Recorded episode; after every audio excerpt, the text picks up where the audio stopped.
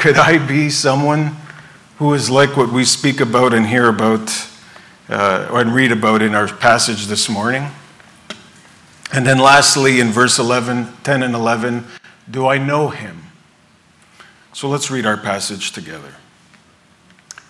Finally, my brothers, rejoice in the Lord. To write the same things to you is no trouble to me and is safe for you. Look out for the dogs. Look out for the evildoers. Look out for those who mutilate the flesh. For we are the circumcision who worship by the Spirit of God and glory in Christ Jesus and put no confidence in the flesh, though I myself have reason for confidence in the flesh also.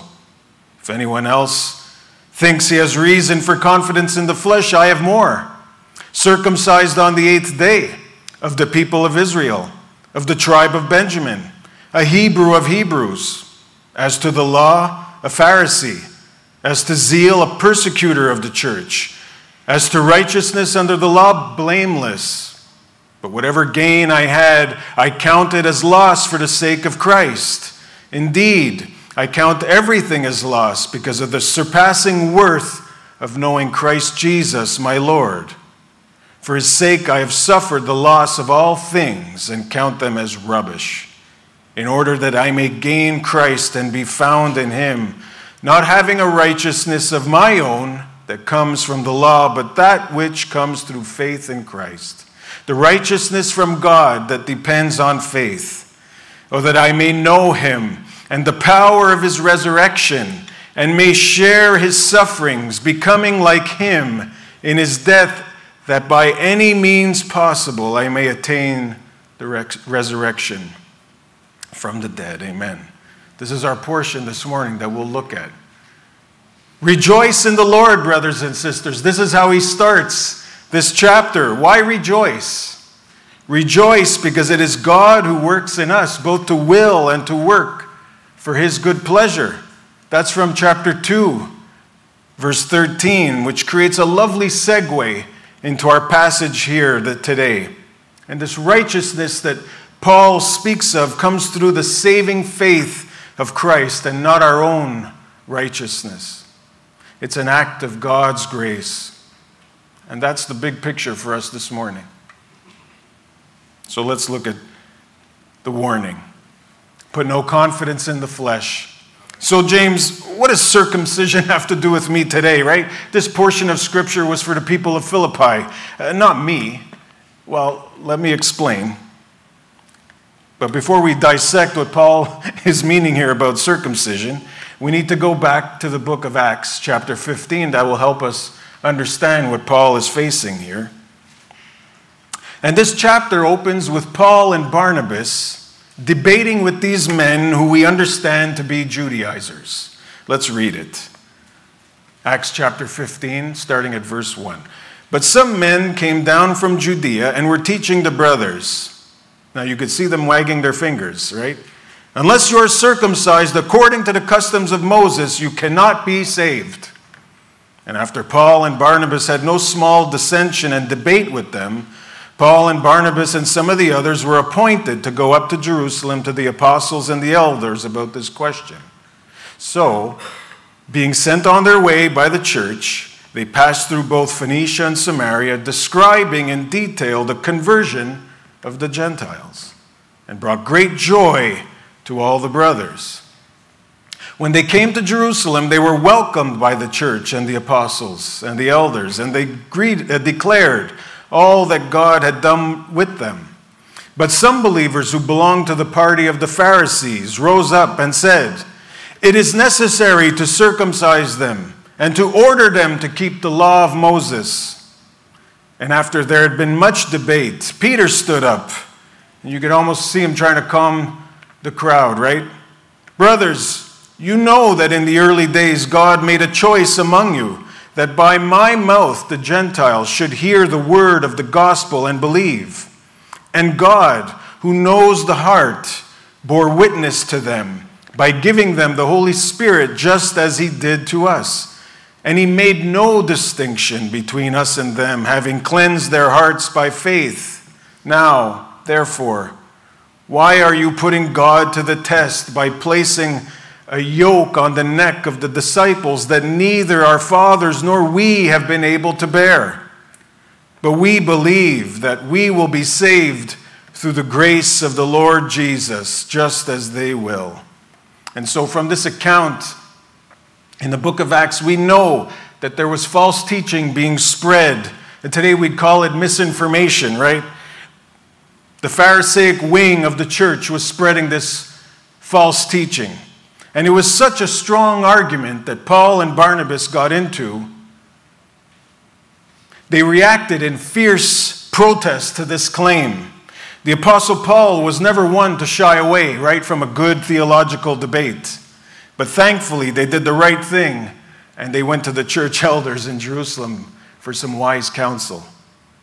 For Jewish believers, you see, circumcision was an act instituted by God in the book of Genesis. It was a sign of God's covenant between Abraham and his offspring. And, it, and you can read about this in in Genesis chapter 17, verse 9 to 11. So, this practice was a, a deeply held belief that went back generations. After hearing the Pharisees speak, Peter, in his wisdom, got up to address the crowd and he told the audience that Gentile believers have had their hearts cleansed by faith because of the Holy Spirit now indwelling in their hearts. The heavy yoke of circumcision and the law has been unbearable to carry. And Peter admits in verse 10 that their forefathers have been unable to bear the burden of the law any longer. And I'm thankful for the truth and promise that we read in Ephesians chapter 2 verse 8 and 9 which says for by grace brothers and sisters John Tabar says that all the time by grace right John it's by grace that you have been saved through faith. And this is not your own doing, it is the gift of God, not a result of works. Amen, brothers and sisters. So that no one may boast. And this one statement from the Apostle Paul, it totally destroys the Judaizers' claim. Brothers and sisters, if in my life I'm boasting in my good works to try to achieve good standing with God. I'm practicing a form of modern day circumcision, an outward act of religion that cannot save me. There's only one good work that takes the sinner to heaven, and that's the finished work of Jesus on the cross. Amen, brothers and sisters, and his resurrection. Paul had reason to boast and have confidence in the flesh. He ticked off all the boxes right in his gain column. My fleshly gains are lost. In verses 7 and 9, 7 to 9, Paul, he now recounts to the church in Philippi his personal testimony, providing some impressive credentials, humanly speaking. He details his Jewish heritage, right? Jewish boys, circumcised on the eighth day, from the elite tribe of Benjamin. That's King Saul's tribe. And as a side note, in speaking of Benjamin, he is described in Genesis chapter 49, verse 27, as being like a ravenous wolf, and his descendants would be aggressive warriors. And before his conversion, Saul ravishly, right? He ravaged the church too, dragging Christians off to prison because of the fiery defense and adherence to the law. In his own righteous eyes, he was blameless. But after meeting Christ on the road to Damascus and experiencing a total transformation of his heart, right? Paul becomes a warrior for Christ, who is entrusted with the gospel to the uncircumcised, the Gentiles. That's, that's you and I, brothers and sisters. What a transformation. In verse 7, Paul declares that the gains he's made because of his religious status are a big loss. He goes as far as saying, and you see on the slide, that everything he had going for himself is insignificant. It's like dog dung. It's rubbish in good English. The message translation says he's dumped it all in the trash so that he can embrace Christ and be embraced by him. And in our own lives, any gains we make in this world, whether they be power, money, or pleasure, if we live for ourselves, ignore the cross, follow the world, save our lives for our own sake, and gain the world, Scripture says that we'll lose our soul and ultimately lose God's reward and glory. Jesus told his disciples in Matthew chapter 16, verse 24 to 26 If anyone, if anyone would come after me, let him deny himself and take up his cross and follow me. For whatever, whoever would lose, would save his life will lose it, but whoever loses his life for my sake will find it. For what will it profit a man if he gains the whole world and forfeits his soul? In verse 9, Paul says, Our righteousness doesn't come from the law, but that which comes through faith in Jesus Christ. What else does Paul have to say about works? In Galatians chapter 2 and in Romans, you see here on the screen, we know that a person is not justified by works of the law, but through faith in Jesus Christ. So we also have believed in Christ Jesus in order to be justified by faith in Christ and not by the works of the law, because by works of the law no one will be justified. And Romans 3:20 by works of the law no human being will be justified in his sight, since through the law comes knowledge of sin. In his book, The Grace Awakening by Charles Swindoll, many of you know him and have books of his in your libraries, he states, and I quote, When grace and truth were realized through Jesus Christ, a long awaited revolution of the heart began to set the religious captives free. Fearful bondage motivated by guilt was replaced with a fresh motivation to follow him in truth, simply out of deep devotion and delight. Rather than focusing on the accomplishments of the flesh, he spoke of the heart. Instead of demanding that the sinner fulfill a long list of requirements, he emphasized faith, if only the, the size of a mustard seed. Now, James, we don't have any Judaizers here at RBC. Come on, get with the 21st century, right? No one's going around telling me to get circumcised, right? But, you know, if you've come out of a works based religion, you must reject the idea that good works will help save me. It's a hard thing to shake off if you're still motivated by guilt. The prophet Isaiah says in chapter 64, verse 6, that, that our righteous deeds are like a polluted garment. So we must understand that any attempt to gain acceptance or forgiveness from God through our own works or merits is legalism and not through the grace of God. Right? So that we can gain a better understanding this morning of this belief, and dangerous belief that is, I'd like to share some practical information with us this morning. So, if someone here is struggling in the area of legalism and self righteousness, okay, and I stand before you, this was something I struggled with. I'd like to share this next slide. Am I a modern day Judaizer? And so I took this, an article that was written by Stephen Altrogge entitled, I'm a Legalist. Five signs I might be a legalist, okay? So let's look at this together. Okay. So, a legalistic person is angry when others get grace. Matthew chapter 20, verse 116. You remember the story Jesus told of the workers in the vineyard. Some worked all day, busting their backs in the hot sun after being told they would receive a day's wages. Others worked half a day, some worked a quarter day, and only a few worked an hour. At the end of the day, they all received the same wages. The men who worked all day were seriously ticked off.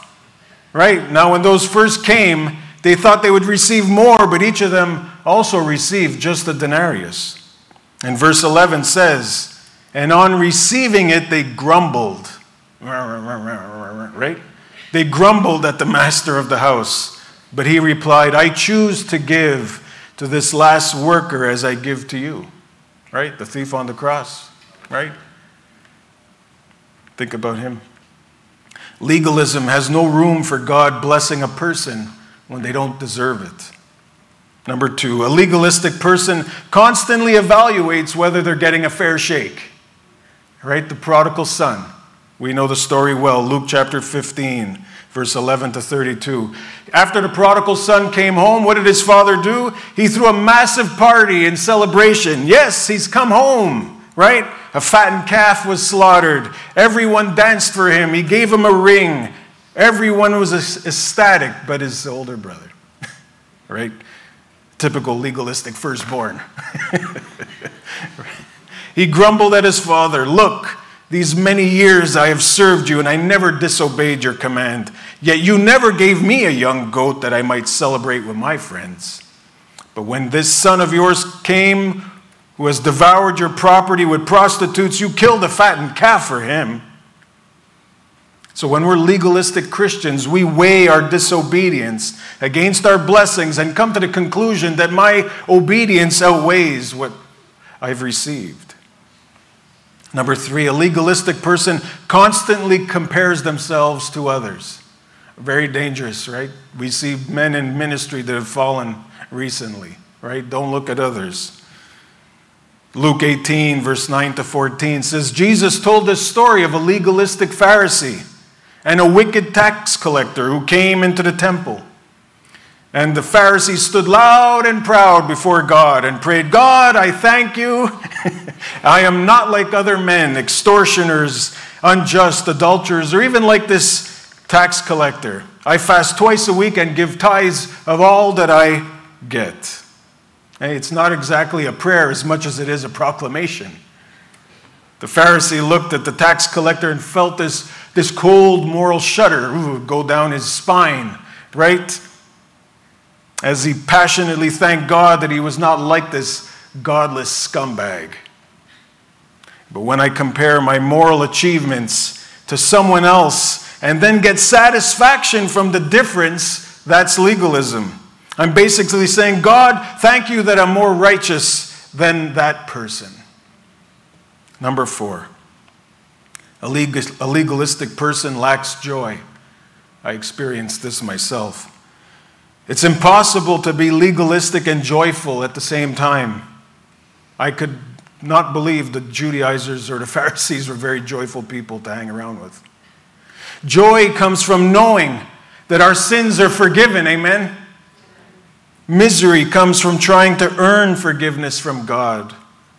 With the gospel comes freedom, and with the freedom that we have comes great joy. But being legalistic, a legalistic Christian and joy simply don't mix. Psalm 32, verse 1 says, and David wrote, Blessed, blessed is the one whose transgression is forgiven, whose sin is covered. Legalism is the thief of joy. Instead of focusing on the finished work of Christ, the legalistic person constantly focuses on what he or she must do to earn salvation. Number five, a legalistic person feels like God is never happy with them. In Italian, we would say he has the baston ready to hit us over the head. Okay? Charles, Charles Spurgeon describes a legalistic person like this the poor sinner trying to be saved by law is like a blind horse going round and round a mill and never getting a step further, but only being whipped continually. The faster he goes, the more work he does, and the more he is tired.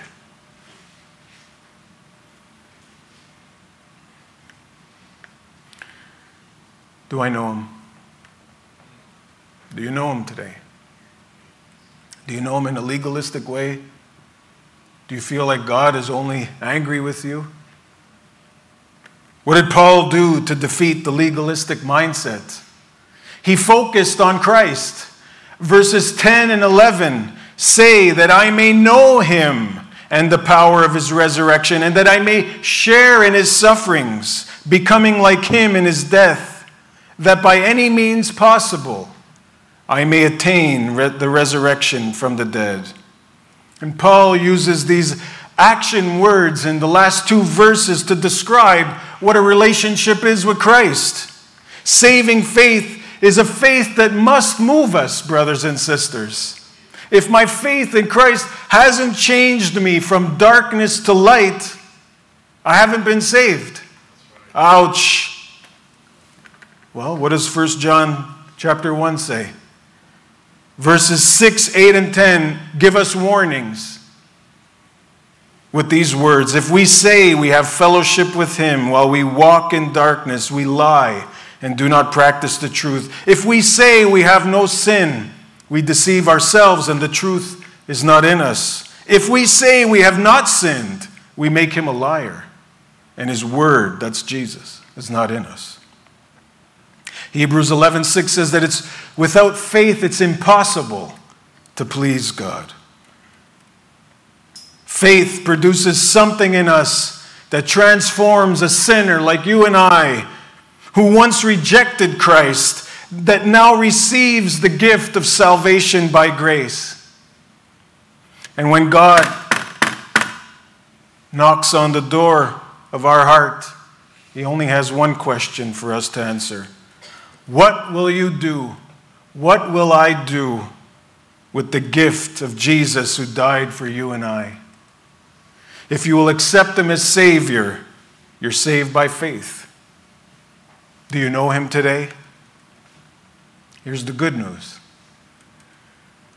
John shares the good news in verse 7 and 9 of this same portion of Scripture. But if we walk in the light, as he is in the light, we have fellowship with one another, and the blood of Jesus, his Son, cleanses us from all sin. And if we confess our sins, he is faithful and just to forgive us our sins and Cleanse us from all unrighteousness. Amen. What a promise. With the gift of salvation also comes suffering, as Paul mentions in this verse. Am I ready to suffer for my faith in Christ? Or perhaps I'm suffering now, physically, emotionally, mentally. Know this, brothers and sisters. Hebrews 2:18 says because Christ has suffered when tempted he is able to help us today who are being tempted. Call out to Him today in faith. Ultimately, our physical bodies that are wearing away and slowing down, Scripture says that the fulfillment of our salvation will be achieved through our resurrected bodies. Be encouraged, brothers and sisters, with these words from 1 Thessalonians chapter 4. It says, For since we believe, that Jesus died and rose again, even so, through Jesus, God will bring with him those who have fallen asleep. For this we declare to you by a word from the Lord, that we who are alive, who are left until the coming of the Lord, will not precede those who have fallen asleep.